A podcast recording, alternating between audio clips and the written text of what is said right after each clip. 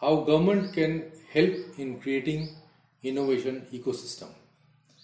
Innovation, invention and discovery are processes that look at new things, extraordinary events and new paths and convert their knowledge for the betterment of mankind. Their success rates are low since it is exploration of mostly uncharted territory.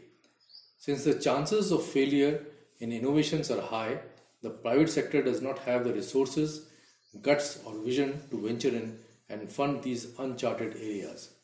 Thus, the role of government becomes extremely important in helping innovation.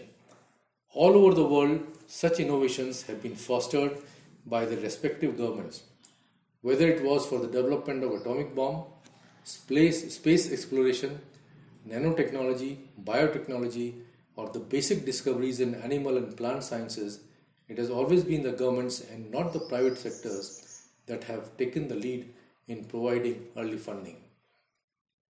Even today, innovation in basic sciences, engineering, health, and agriculture sciences is fostered in the US by government agencies such as National Science Foundation, NSF, US Department of Agriculture or USDA, and National Institute of Health, NIH, among others. In India, we have followed the US model of funding innovation through government entities like Department of Science and Technology DST, Department of Technology DBT, and various industries ministries. However, the bureaucratic bottlenecks to funding by government departments have stifled the innovation and is clearly reflected in the dismal innovation ranking of India. Out of the 130 countries whose data was collected to create a 2017 Global Innovation Index, India has a miserable rank of 60. For a major world economy, India is the sixth largest economy in the world. This ranking of 60th in the world shows how poor our innovation ecosystem is. One of the major bottlenecks in funding innovation in India is the government bureaucracy. The mindset of Babus manning the funding agencies is such that of splitting the hair, and their motto seems to be penny wise and pound foolish. also, there have been many instances where the corrupt government officials ask for money to get the projects funded. The effect is that getting a project funded in India takes an inordinately long time. This is disheartening to lots of innovators, and with time, the researchers and innovators abandon the plan of getting funded by the government of India.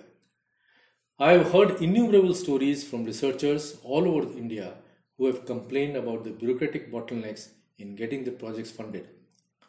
So, how can we remove the above bottlenecks and create an ecosystem which fosters innovation?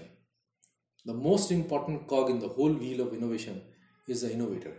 Innovation has to be part of the DNA of an individual and that has to start from school.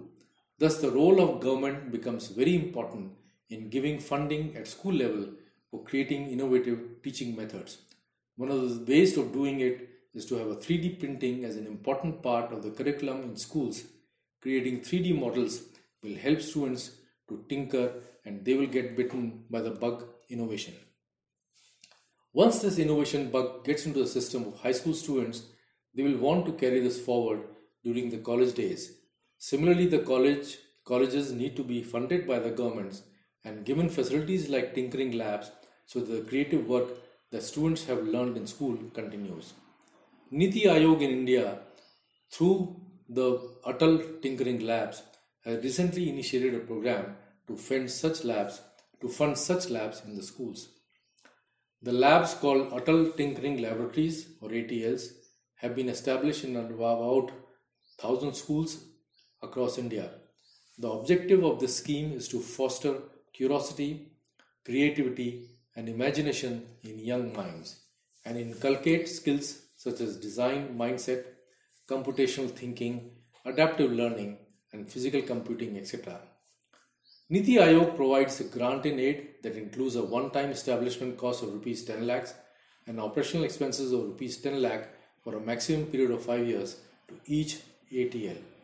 I believe and feel that these labs will really spur the students to do hands on activities so that the interest in innovation is kindled. It is only when students become creative that they will also become creative teachers, innovators, and entrepreneurs and thus the innovation ecosystem can develop. It is also necessary that the government funding agencies have excellent innovators and researchers on their staff. These people can be leased from good universities and IITs for 3 to 4 years and can provide the backbone of a high quality of project evaluation and their funding. Such a system is followed by National Science Foundation in the United States. Short-term assignment of scientists and engineers will also not allow the complacency that sets into government jobs.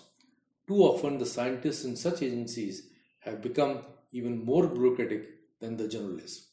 Similarly, there should be a mechanism where excellent students, researchers, and innovators should be taken as interns in various government funding agencies. They will learn about the government functioning at the same time the government agencies will benefit from the fresh ideas and idealism.